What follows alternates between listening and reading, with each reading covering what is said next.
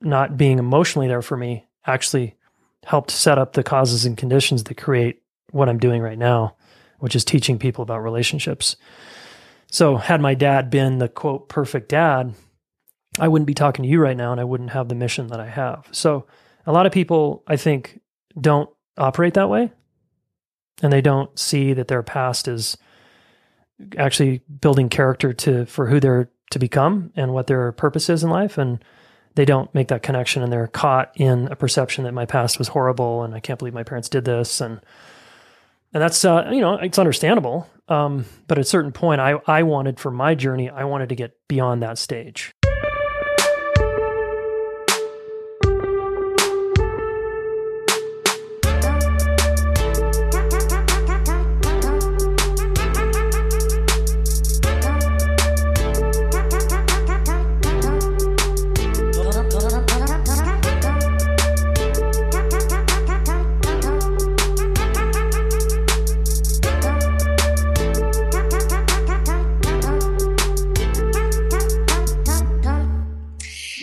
everyone. Welcome back to another episode. I am pleased to have with me today Jason Gaddis, who is an author with a new book out, which we're going to talk about, a podcast host himself, and a bona fide relationship nerd who loves talking about this stuff and thinking about it and is uh, yeah one of my favorite podcasts is his podcast the smart couple podcast. So i am delighted to have you on today to talk about your new book and everything related to love and repair especially. So thanks for being here.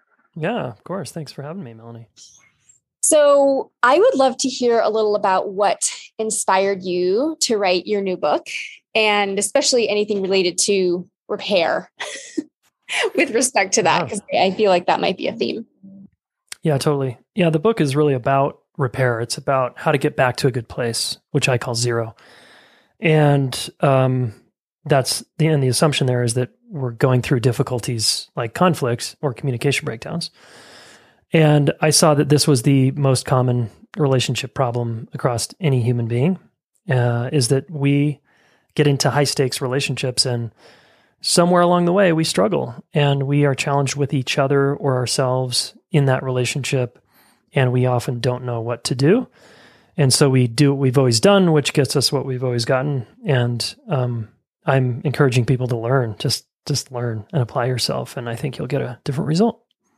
So i thought i'd create a book that was a bit of a roadmap on how to navigate this very uncomfortable part of our lives.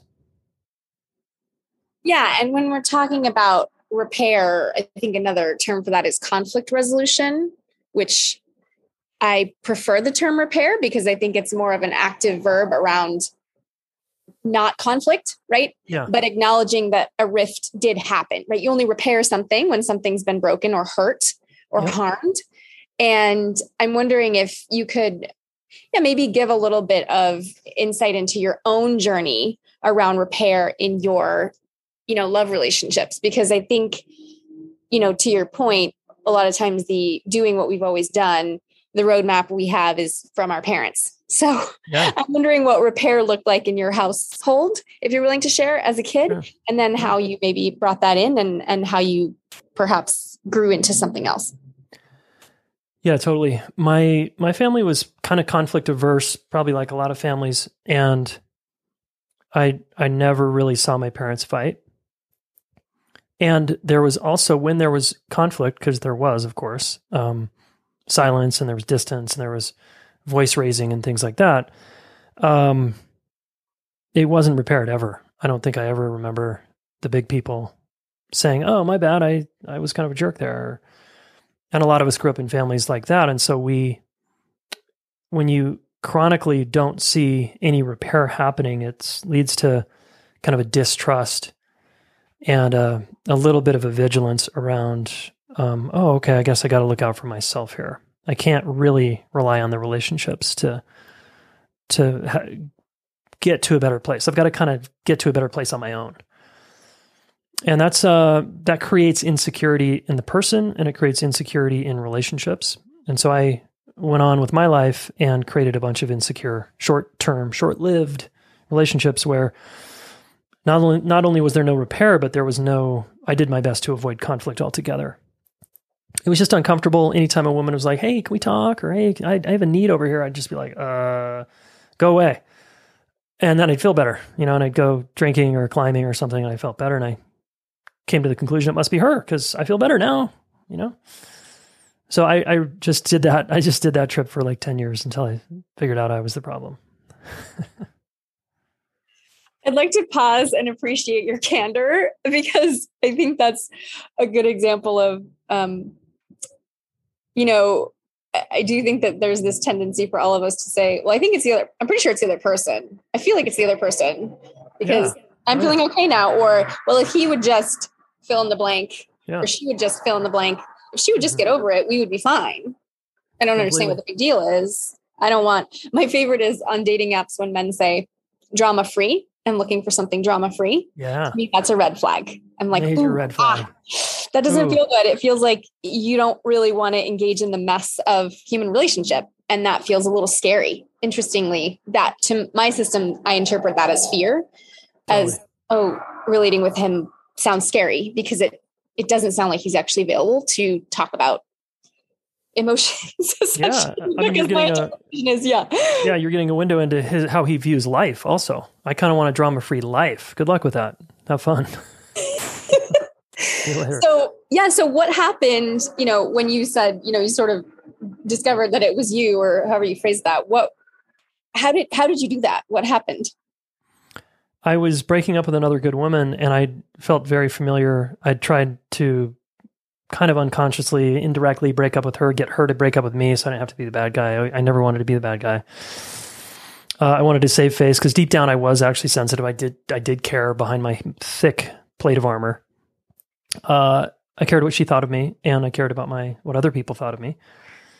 And I was sitting in the car in a Whole Foods parking lot, you know, and we were breaking up, having the breakup conversation. I just found myself repeating what I always had said, which is like, yeah, um, maybe it's me. Yeah, I don't know. I just I just can't really do this anymore. And but this time when I said maybe it's me, I was like, wait, I think it is me.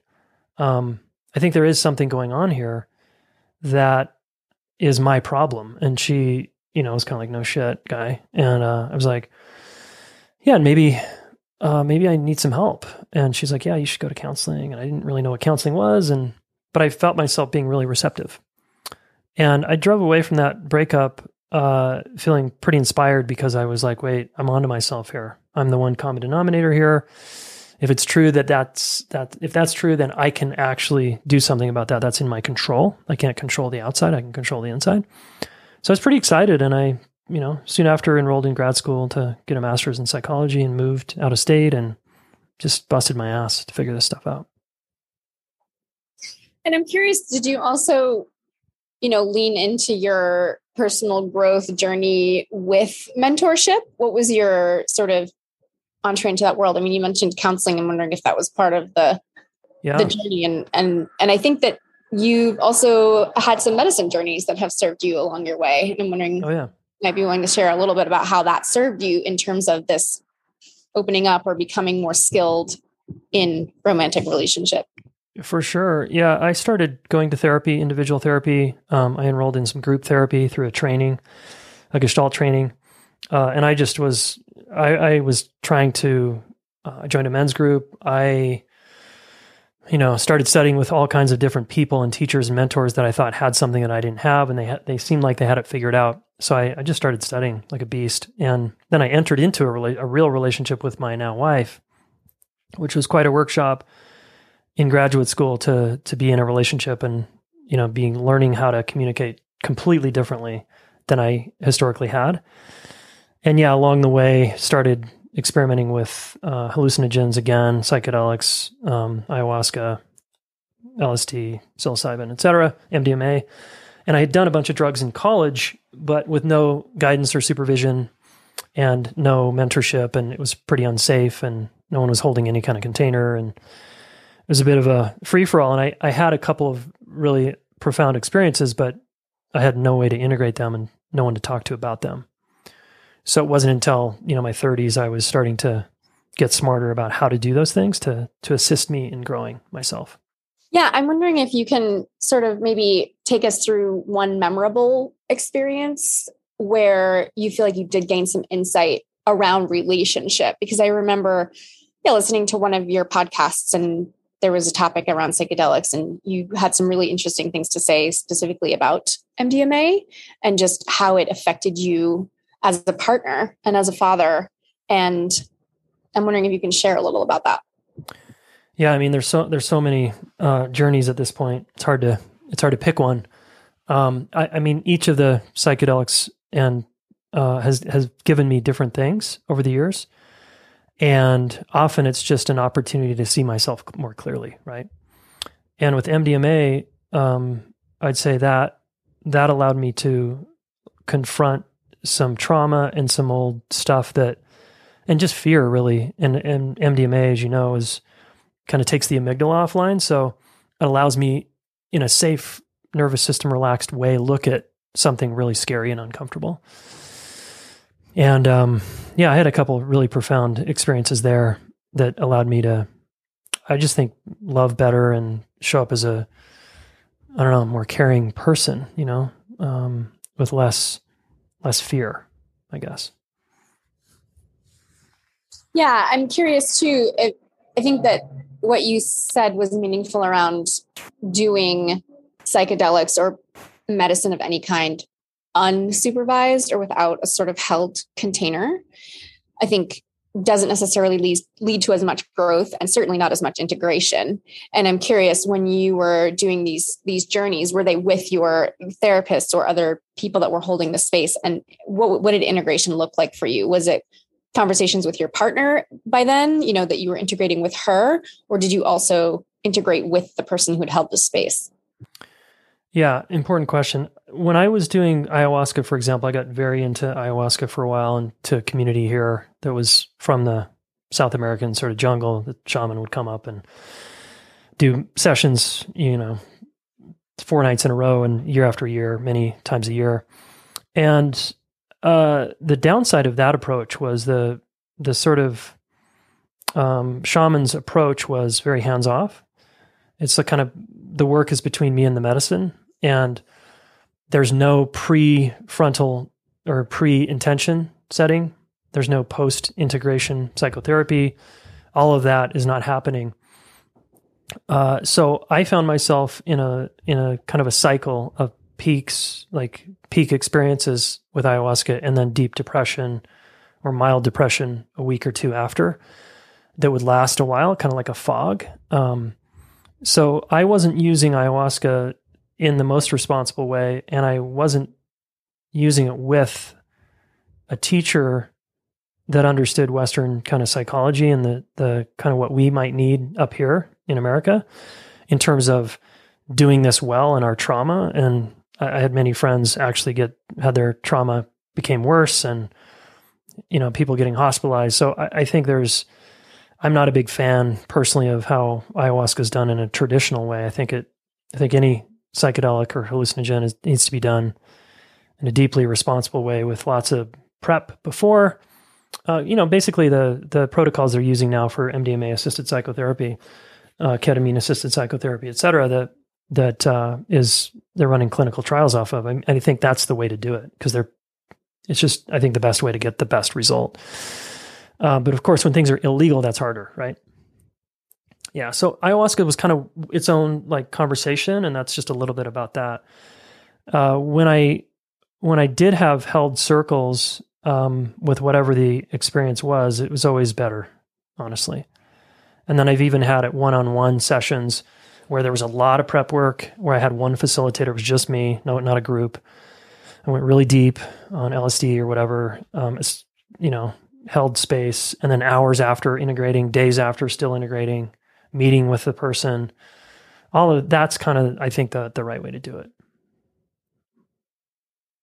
and it sounds like for you part of what it helped you integrate was letting go of some fears and some old would you say blockages i mean how would you describe what you actually got out of it in terms of what you then applied to your relationship?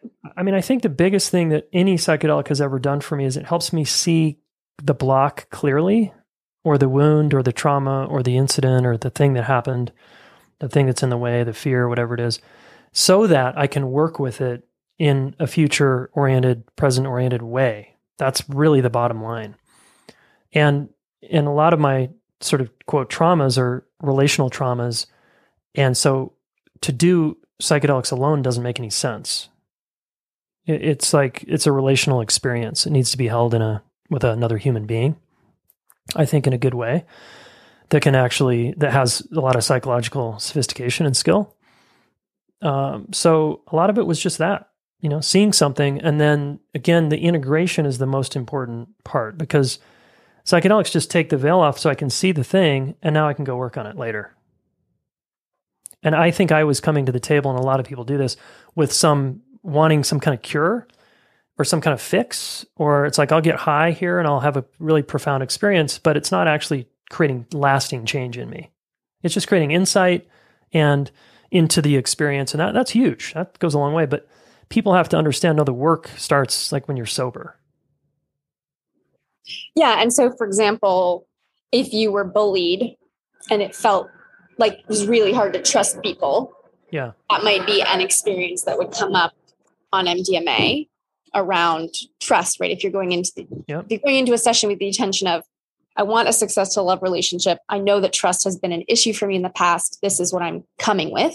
Yeah. Maybe that's shown to you as when you were very young, let's say six, eight, nine, 10, 12, whatever age it was that you were bullied, mm-hmm. it installed in you people aren't safe. People will right. betray you or hurt you. And you might maybe be aware of that intellectually, but perhaps it's a more body experience. Yeah perhaps on the psychedelic and you can really see wow this became my software. This became how i think about people. Yeah. and you know it could be childhood experience whatever it is but what i'm hearing you say is then that is what you can work with after that. So it's not like the one session is oh great i saw it and it's cleared up now. It's more like oh this is what's been in the way of me feeling safe with a partner. And yeah. now i can work with that piece. And right and perhaps have a restorative experience with the facilitator. Yeah. herself or himself or in some cases there are two holding space of actually when you're on the medicine having a restorative experience of i am being seen right now. I am being heard. I am being accepted. I'm not yeah. being bullied in this moment. So there's kind of a perhaps a dual experience. Was that ever part of your i i think so but not that much honestly. It was more um it was more again just the seeing the clear seeing and it's like okay cool. Now i got to go do trauma work or, or i got to go do this work that i personally like to do. That in in all my experiences honestly the the work i remember the most had nothing to do with psychedelics um, at all. So yeah. And can you say a little about what that work was that was the most memorable? Yeah i you know i i was uh, years in therapy uh, trying to work on my family of origin stuff with my parents for example and you know having a lot of anger toward my mom and toward my dad and um, feeling like they dropped the ball and whatever. And i'd go to therapy and the therapist would sort of confirm that's that narrative. And it wasn't until i met um, dr john demartini who showed me a completely different way to look at it. And i started learning how to change my perceptions about what i experienced. And that completely changed my life. Um, instead of seeing my dad working from 7 a.m. to 7 p.m., for example, and being, quote, not there for me, I got to see how him um, working so hard and not being emotionally there for me actually helped set up the causes and conditions that create what I'm doing right now, which is teaching people about relationships. So, had my dad been the quote perfect dad, I wouldn't be talking to you right now and I wouldn't have the mission that I have. So, a lot of people, I think, don't operate that way and they don't see that their past is actually building character to for who they're to become and what their purpose is in life. And they don't make that connection and they're caught in a perception that my past was horrible and I can't believe my parents did this. And and that's uh, you know it's understandable. Um, but at a certain point I I wanted for my journey I wanted to get beyond that stage of anger and hurt. And I was like I this is I don't want to go to my grave angry at my parents. That's a waste of my energy yeah, totally. And you know, you have made it your life work now to help people with relationship, which is part of why you wrote this book. and I'm I'm wondering if we can sort of move in that direction of talking about repair because there are so many ways that we as people in relationships will avoid conflict to your yeah. point, or sort of do conflict in a way that feels like I'm pushing against you mm-hmm. instead of we're a team working on this. Yeah. And I'm wondering if you can take us through just a few of the sort of common ways that couples fight or uh-huh. conflict. Uh, you know, you mentioned one, which was maybe you could call it stonewalling, but just leaving, leaving uh-huh. the room or, you know, departing. I can feel there's tension in the space and I leave. That's yeah. a way some people handle handle it. What are some other common ways? Yeah, there's um there's the types of fights that I could talk about, and then there's ways to people typically do conflict. Is there? A, do you have a preference there on which I'm? I would love to hear both. Maybe we could start with the things people typically do, and then the typical fights. Okay, cool. Yeah, um, I call them roadblocks to to reconnection. So if we look at conflict as just a rupture in a connection, there's a disconnection, there's a snag right between two people um, it's like, okay, the work then becomes how do we reconnect? How do we get back to that good place that I call zero? And there's a lot of roadblocks that people do. They put up without knowing in their in their best attempts, you know. And the common ones are blame, defensiveness. Uh, the big ones compartmentalizing. It's not that big a deal. I'll just shove it over here on the shelf and just get on with my life, which is, you know, what my parents' generation did, which is, you know, bless their heart, like what they the tools they had, and it was what they needed to do but we don't need to do that anymore. Um, and there is a time and a place for that when we're busy. But um, if you want to have a great relationship, compartmentalizing your shit between each other is not going to get you a good relationship. Uh, hope and pray, time, you know, time will take care of it. Uh, hope and pray, like, oh, yeah, I, I, hope it gets better. I mean, maybe it will. it's like, guys, no, it's not going to work. So there's a bunch. Um, uh, another one I call fracking. Um, yeah, that's fixing, rescuing, advice giving, complaining, or colluding with the person's experience or killing their experience, which is saying when someone says, I feel uh, that, you know, I feel sad or I feel like this is what happened. You say, no, that's not what happened. No, that's not how you feel. Yeah. Or you right. shouldn't feel that way. Well, you yeah. shouldn't feel sad because I didn't mean it. Or I'm sorry you feel that way, which is another kind of lame, sideways, you know, snarky comment. Doesn't help. And then what are some of the common fights? Yeah, I, I identify five. There's probably hundreds, but I, I think five I've identified as the common ones. So there's surface fights, which is just the, you know, that's the dishes aren't done. Um, you didn't pay the bill. You're late. Those kind of things. And if we're upset about it longer than 10 minutes, it leads into one of these other four, um, which is projection fights, value difference fights, security fights, yeah, or um, uh, resentment fights. And these are the bigger ones that are very difficult for a lot of people to deal with, depending on the content, depending on what's occurring. And when people start to see, oh, oh, this is just me projecting my history onto you, my parents and stuff, once they see that it's just that, or, oh, we're just disagreeing on our beliefs here, or you want to go to public school, I want our kids to go to private school. Oh, that's what we're fighting about. That's okay. We can we can actually like get make some progress here as a team versus a lot of times people have no idea what they're fighting about. They really think it's about the keys or the dishes or being late or whatever the thing is. And it's like, no, often it's just something, something bigger. Like, for example, the last one you mentioned, which is resentment.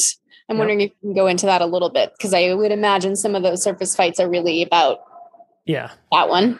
Totally. Yeah. So resentments are, are great. I love resentments because resentment, when we feel resentment towards another person, it's it's an opportunity for us to look at ourselves and go, what is it that I'm resenting? And what expectation did I create of this person that they can't meet? So, resentment, just to define it, is when I expect you to live according to my values, you're going to resent me. When you expect me to live according to your values, I'm going to resent you. And when I expect you to do life like I do and you don't follow through, I'm going to be resentful uh, you're going to feel judged and criticized, and then I'm going to be resentful. And that just leads to all kinds of problems. And this is really common because when relationships get hard after a couple of years, we tend to, the shortcut that all of us take is we, we think that if you just change, we will be better. And that's a, that's a really common trap that people fall into.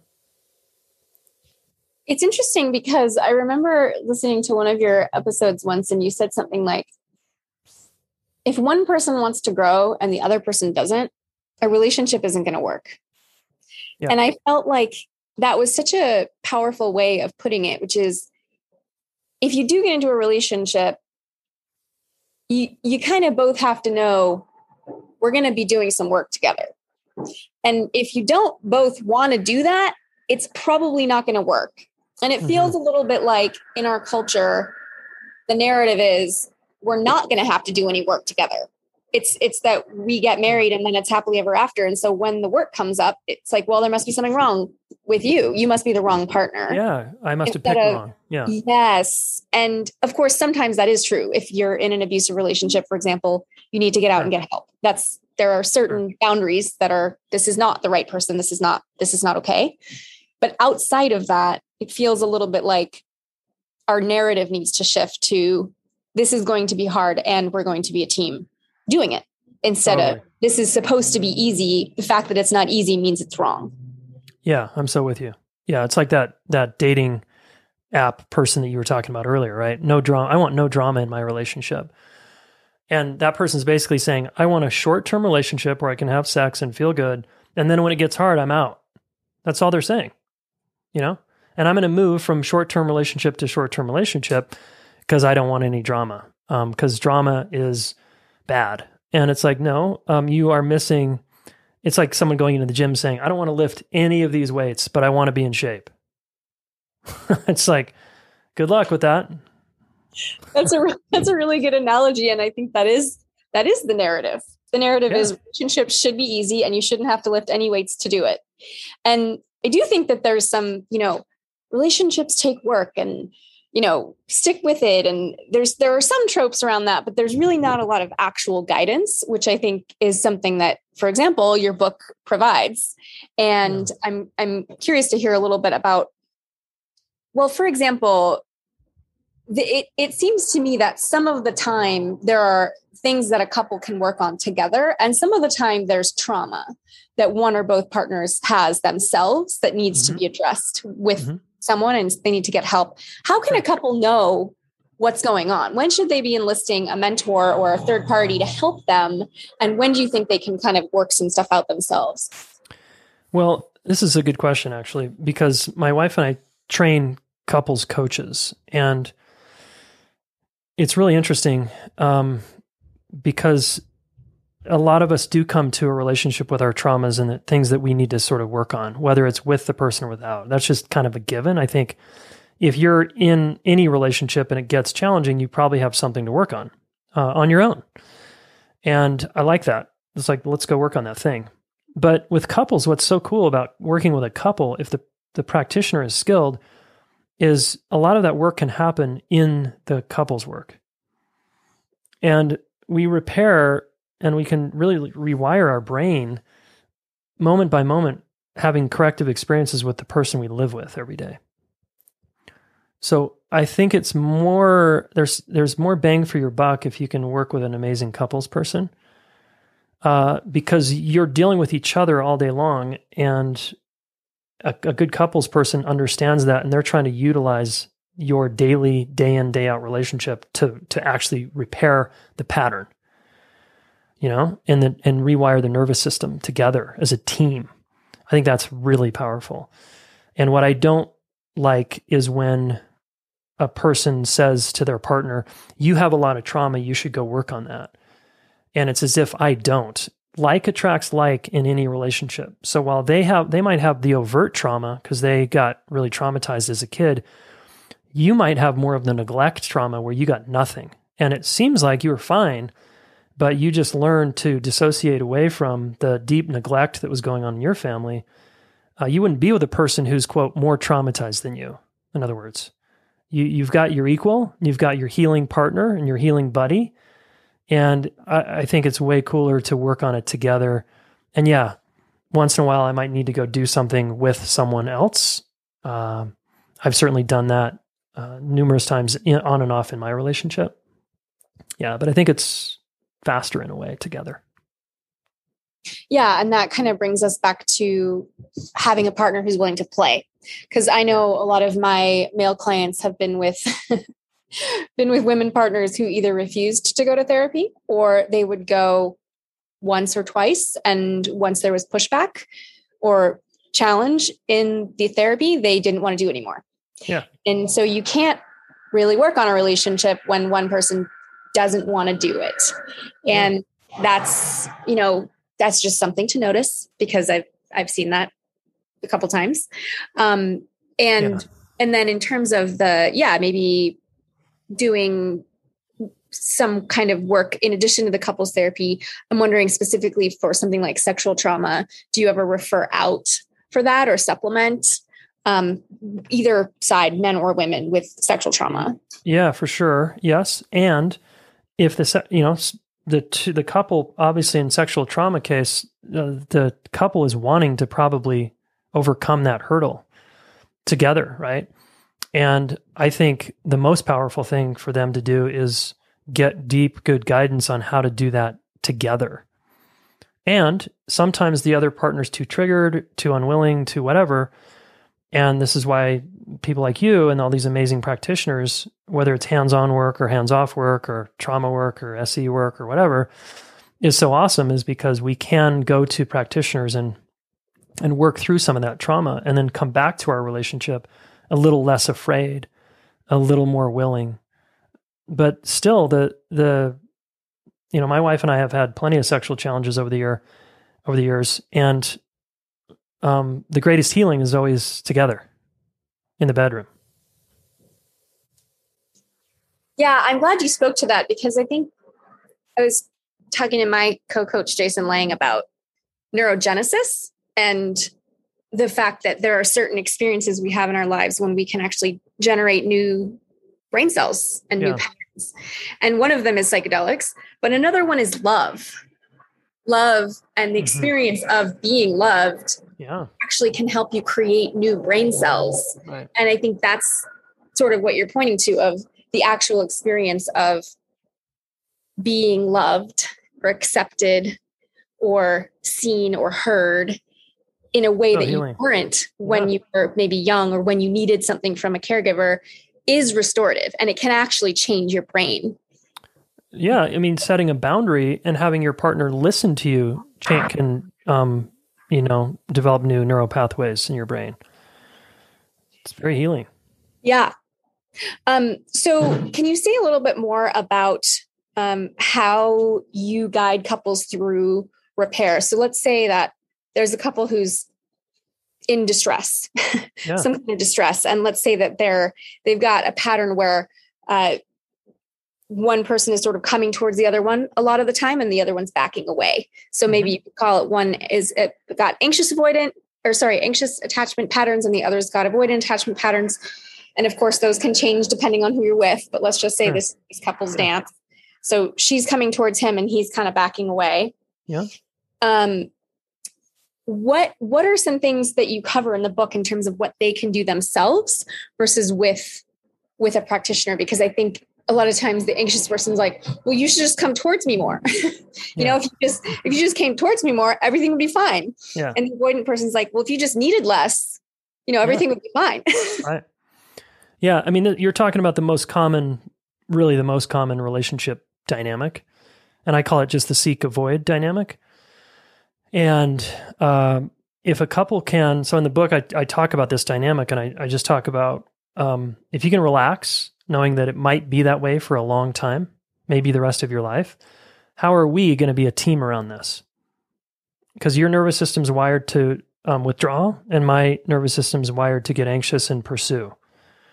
Given that, and it's like lock and key, it's like perfect fit for both of us to to learn some new things here given that that's our dynamic, what are we going to do about that? And the first thing I always teach is, which is also in the book, is the concept standing for three. I take a stand for me and my nervous system. I take a stand for you and your nervous system. And I take a stand for us, our collective nervous system. And when we, we take a stand like that and we agree that this is our position, we're not going to bail out on each other. So even the avoidant person is like, wait, right, I'm over here withdrawing and retreating which is my pattern because that's what I did as a kid. And I know it's ultimately not good for us. And wait, I made a commitment and yeah, I, oh, right, this makes my partner anxious and got it. Oh, yeah, okay, so I need to come back. I need to name a return time, for example. I'll be back within 24 hours. I'll be back within an hour. Uh, I'll text you back within two hours. Those kind of things um, help the other person. You're looking after them, you're considering them because you took a stand for them and you took a stand for us. And if it's not, if you're, like I always say, if it's not good for one person, it's not good for us. So we we're operating in a in a mindset and a paradigm that has to shift. And so couples can really win which just means doing better and being more successful and fulfilled over time if they adopt this type of mindset. And then there's lots of practices we could go into. And I'm imagining that in that scenario, because it would be, I imagine it would be soothing to have some agreements around perhaps the avoidant person saying, I will be back within a day, or I will, you know, even just I will be back. Yeah. Leaving right. forever would be soothing. And I imagine on the other side, giving space or allowing space. I'm, I'm just wondering if you can speak a little bit to that experience because a lot of times yep. an avoidant experience is fear of being suffocated or fear of being yeah. engulfed, engulfed or engulfed. Yeah. And yeah. so what would be soothing to that person? Like how could their partner adjust to help soothe their fear of being engulfed. Yeah, I mean, again, if if we know each other, I know that about you, right? I know, right? Oh God, if you if, you, if I get too in your grill, this sets off alarm bells for you, and you're going to go into your withdrawal pattern, and you know you're not going to want to be around me. But I, the avoidant needs to understand where that anxiety comes from, just like the anxious person needs to understand where the withdrawal comes from. And imagine a little boy or girl who was hurt as a kid that's what they did. That was their strategy. Like good for them. Like good call. And yeah it's kind of getting in the way now. So what what what again can we do to reassure each other here? So if i'm um the the person that's anxious has to work on i need to relax a little more and give give space and offer space because that's ultimately what's going to bring you back it's not me going like this feeling needy and clingy on the outside and feeling very scared and desperate, they, they have to like really work with like, oh yeah, that doesn't work.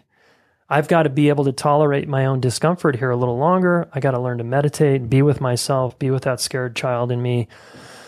Whew, be with the anxiety, ride the waves of that, and get stronger in my fear of abandonment or whatever so that I can actually be here for myself because it's an opportunity and a practice to be here for myself while they go away, right?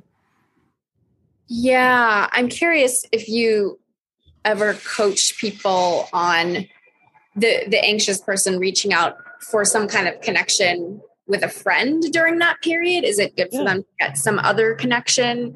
You know, are there Yep, it, it helps. It's it's never going to be the same as the intimate partner because it's not the place of trigger and it's it's a great suggestion it's a great tool to have in our tool belt is to be able to reach for the coach the therapist or a friend in those moments of need to to off gas to vent to talk about my anxiety um, to hold my hand while i breathe through the anxiety you know whatever that's great that can only help and um, again the dojo is how do i how do we do this together every day and how do we become better and better at handling each other under stress when you go away and I pursue? Like, how do we do that?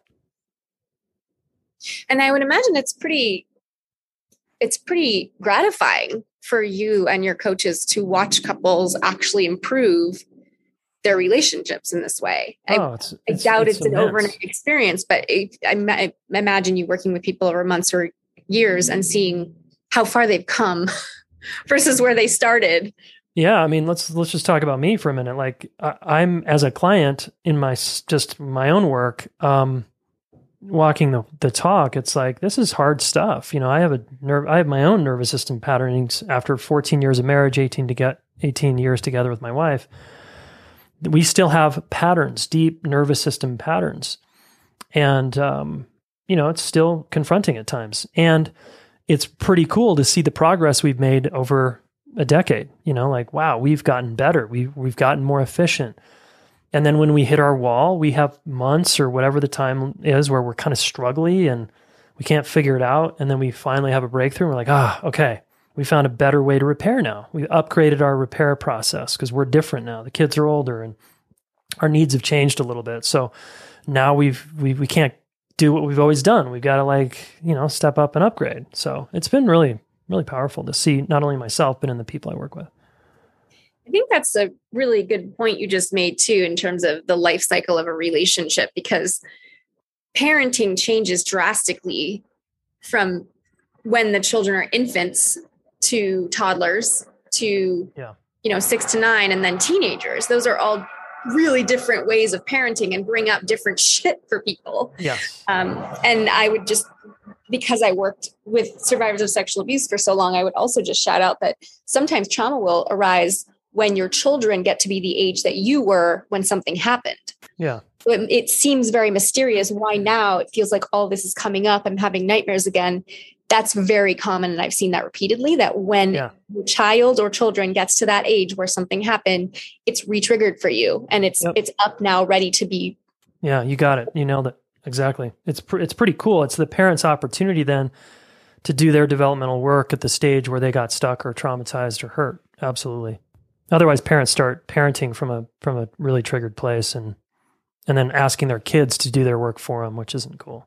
Yeah, which is often when the kids adapt in weird ways to help. Yeah. in unconscious weird ways that just perpetuate the cycle of weirdness. Right. Um, yeah. So in terms of the um, back to the the common fights, it feels a lot like the common fights can become endless and cyclical. Uh-huh. And I'm wondering, you know, when people are reaching out for for couples coaching in your experience, are they already in distress? And if so, how much of the time would you say that they are able to get to repair? Yeah, I'd say it's not always that they're in distress. Some couples just want to um, upgrade, right? Or or they're just they're stuck on one thing and they're not there's no distress going on. They're just a little stuck. and like, you know, we're a little stuck and we haven't been able to, we tried pretty hard, um, but we haven't been able to figure this out on our own. So we need, we need an outsider. People like that are pretty relaxed. They're really fun to work with because they're, they're both completely invested and on board. And then there's the people in distress and, and usually it's, you know, the, there's a lot of finger pointing and, um, they're really stuck and they might not have the language. They have no idea why they're stuck. They've never heard of attachment. They don't even know what repair like what what is what is that you know um there's just a lot of people that are you know they're just blind to to this and they they did purchase a fantasy and now they're in the weeds and they're just like fuck they don't even really want to be there but their partner is like come on we can do this but yeah to see that couple make progress is pretty pretty amazing and do you find that a lot i mean do you find that that it, it is possible for that couple that is starting out from oh yeah i thought we i you know, I thought this would work. It's not working. It's not been working for a while. I don't understand it. What the hell is repair? I've never heard of attachment. You know, that's they've got a long way to go, but you you do see that. That's totally. to me. Yeah. Yeah. Yeah, absolutely. It's it's cool. And it's I'd say maybe less common for that person, that couple to make fast progress. Uh, the work is a little slower and the buy-in takes longer and you know, um, I mean, my wife could probably speak to this even more than I could because she's she's in the trenches more than I am these days. But I'm also wondering, you know, in terms of a common pattern, a common pattern I've seen in the men that I've worked with is being in a sexless marriage where co-parenting, the co-parenting part is running fine, the household part is running fine, the sex is not happening. Um, I'm curious, have you worked with couples like that, and what have you found?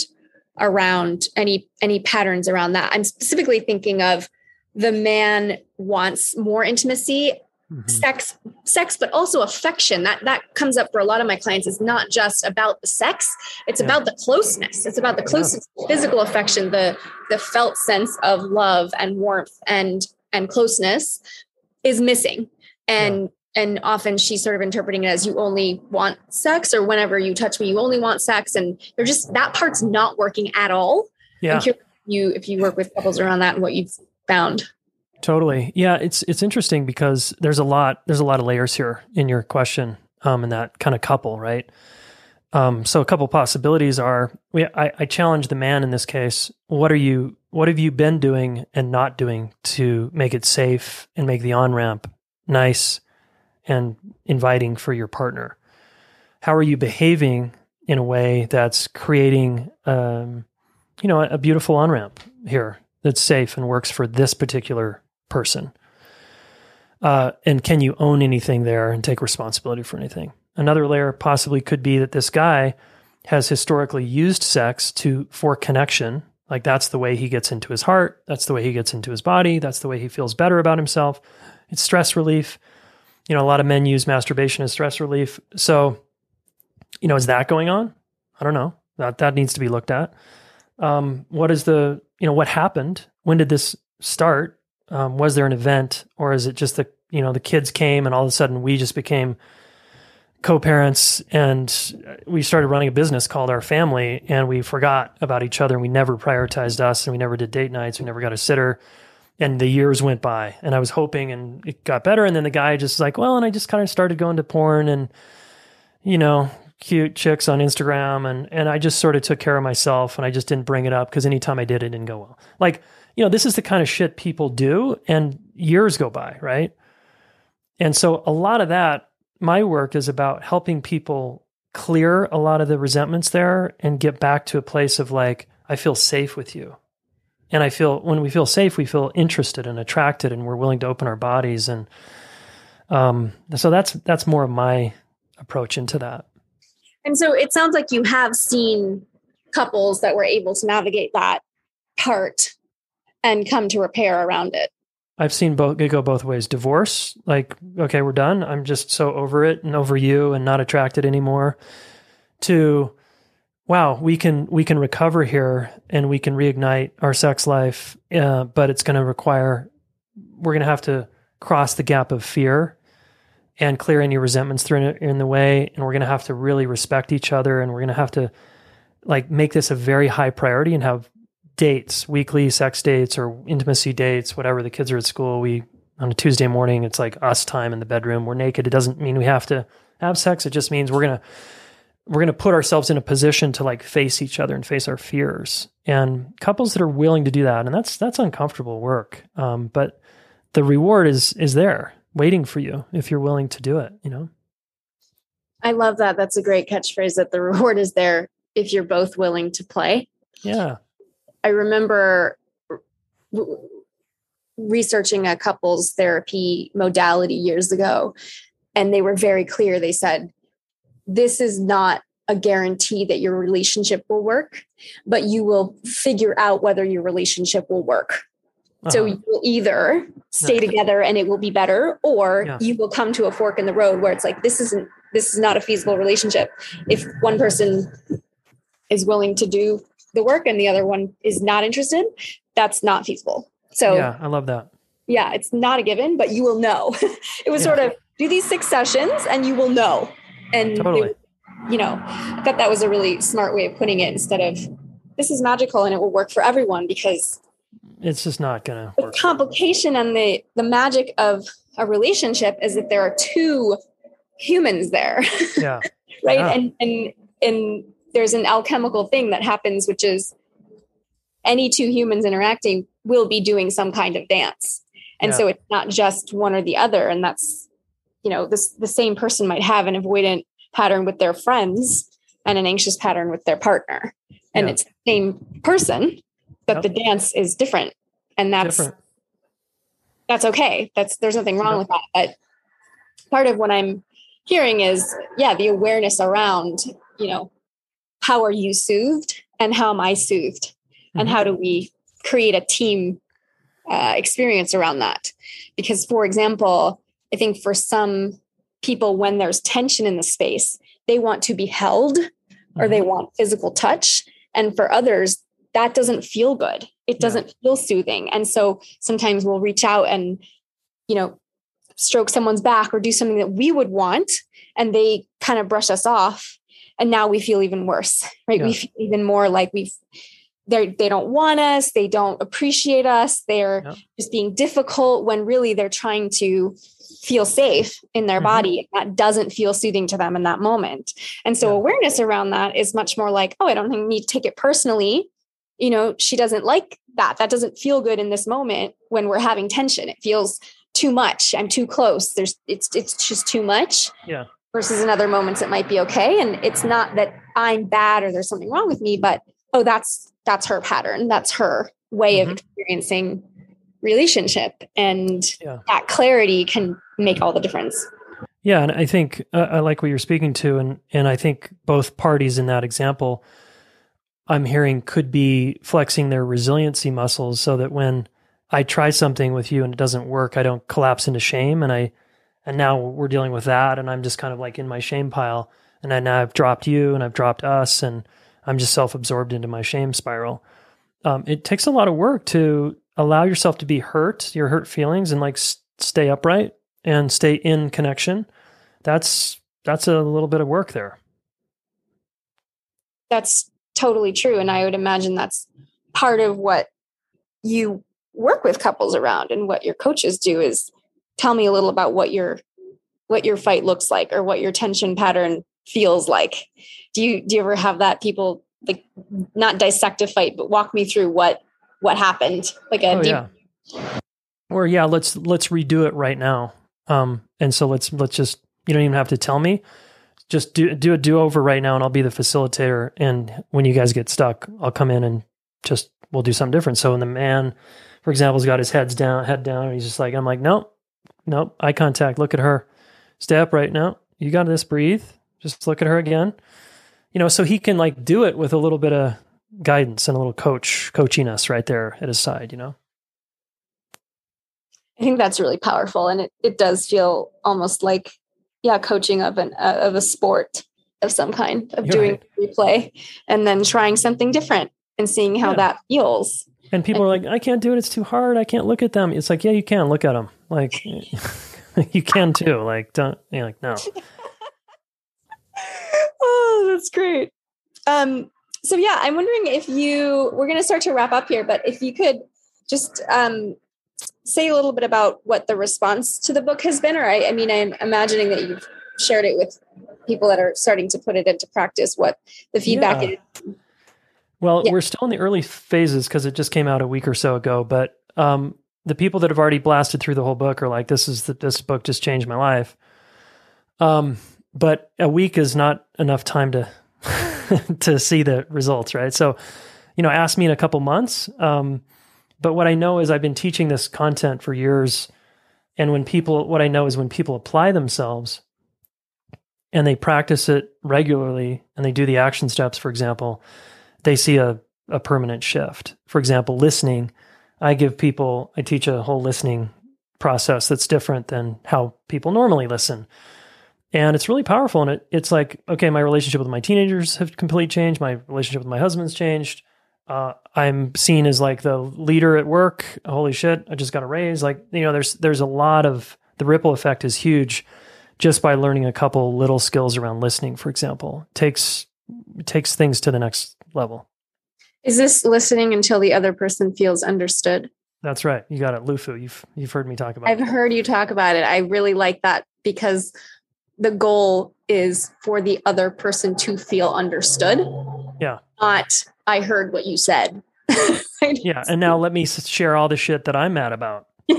it's not listening. And waiting my turn is not listening. right. And it and it gives a concrete goal. Oh, I get it. I get it. My goal is to listen until he or she or they feel understood. Yeah. There's a it, it gives a frame for that's what I'm going for. This is my yeah. intention. Yeah, thanks for seeing that. Exactly. And that, that's powerful for people and if if you actually commit to that goal and granted, once in a while we're with a pain in the ass person who's no matter how hard we do it or perfectly we do it, they're never going to say, "Yeah, you got it." But most reasonable people are going to be like, "Yeah, thank you. You know, I feel mostly understood. It feels a lot better now. Thank you." And then they're now ready to listen to you. Yeah, there's an alchemy there that something happens once we feel understood. Yeah. That changes the equation. Changes things. It changes things. Yeah. Cool. So, where can people find the book? And also, if they're interested in working with you or one of your coaches? Yeah, thanks. Getting to zerobook.com is probably the best place. Um, the book is obviously there, and you can kind of click a button and it takes you to the, either Amazon or Barnes or bookshop.org or whatever you want to support. And there's a conflict quiz where you can determine your conflict style uh, on that page and some other fun resources if you're interested. And then the Relationship School podcast, there's a link there if you want, but you can also just look that up on your phone. And then one last question is um, I think this is pretty obvious, but I I work with a number of men. I'd say probably half my clients are in in relationship and half are not. Yeah.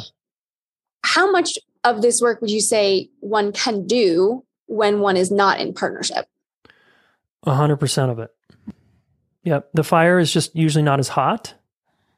Um, so you might not be triggered as often, but um, you can practice. You're in a relationship with people all day, right? Um, your coworkers, your siblings, your kids, your parents, your whoever's, your friends, um, all the people judging you on Facebook. Like there's lots of practice opportunities, I think.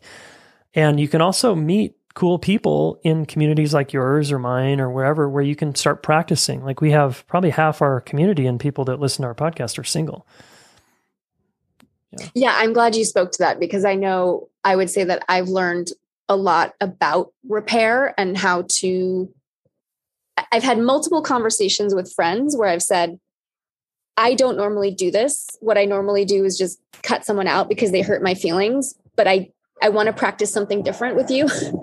so this thing happened and it hurt my feelings and I'm scared that you won't receive that well and so I was just going to duck and run, but I'm trying something new and uh-huh. some of the time that's been received some of the time it hasn't but i feel much stronger and more powerful in my ability to out myself of yeah. i'm pulling away i my feelings were hurt i'm starting to go like this you know i'm pushing you away i'm you can't see it but i'm pu- i'm pushing you away or yeah. and i wasn't going to tell you i was just going to just quietly go away. Just disappear yeah. Disappear. And i'm choosing something new. Going to see how this goes. And yeah. it's almost always been received well but it's valuable practice that i didn't need a partner to do with. I had yeah. friends. I like That's you right. said we're in relationship all the time. So there's plenty of opportunities to practice. There's lots of different people and ways to do relational practice that don't require being in a romantic partnership right this minute that's right yeah and you modeled that beautifully i mean there's there's other little scripts in the book uh, but that's exactly right. You led with vulnerability. You talked. You just outed yourself. You owned something. That stuff goes a long way, and the the it's kind of a friend filter. You know, it's like the people that can handle that kind of communication are are like, wow, thank you. That's uh, that's the kind of people we want in our life, and the people that make you wrong for that are it's like very clear c- communication of what kind of people you're with, and it's like, hmm, do I want to keep being in relationship with those kind of people?